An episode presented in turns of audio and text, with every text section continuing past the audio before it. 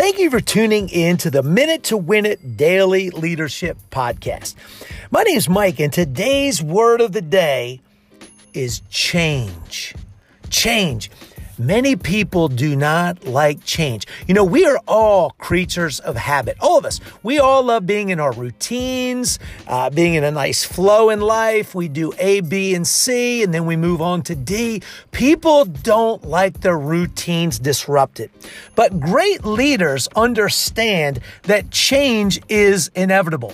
We can either move when change occurs or we can fight the change and wear ourselves out, but change is still going to happen.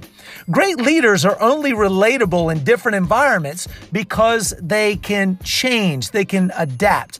Now, what I'm not talking about today is adapting and changing your morals, your core values, and your life principles. I'm not talking about that. Those are the staples in your life, they never change.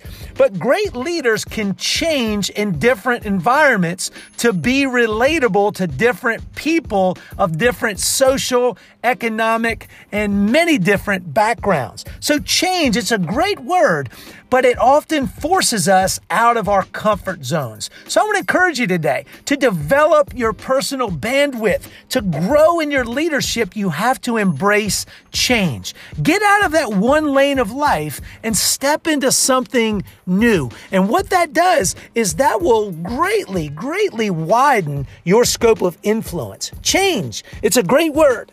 I hope that encourages you today and keep up to date with us on my daily blog on our um, website. It's theedge101.com. And you can also follow us as well on Facebook at The Edge 101. Have a great day. We'll see you tomorrow.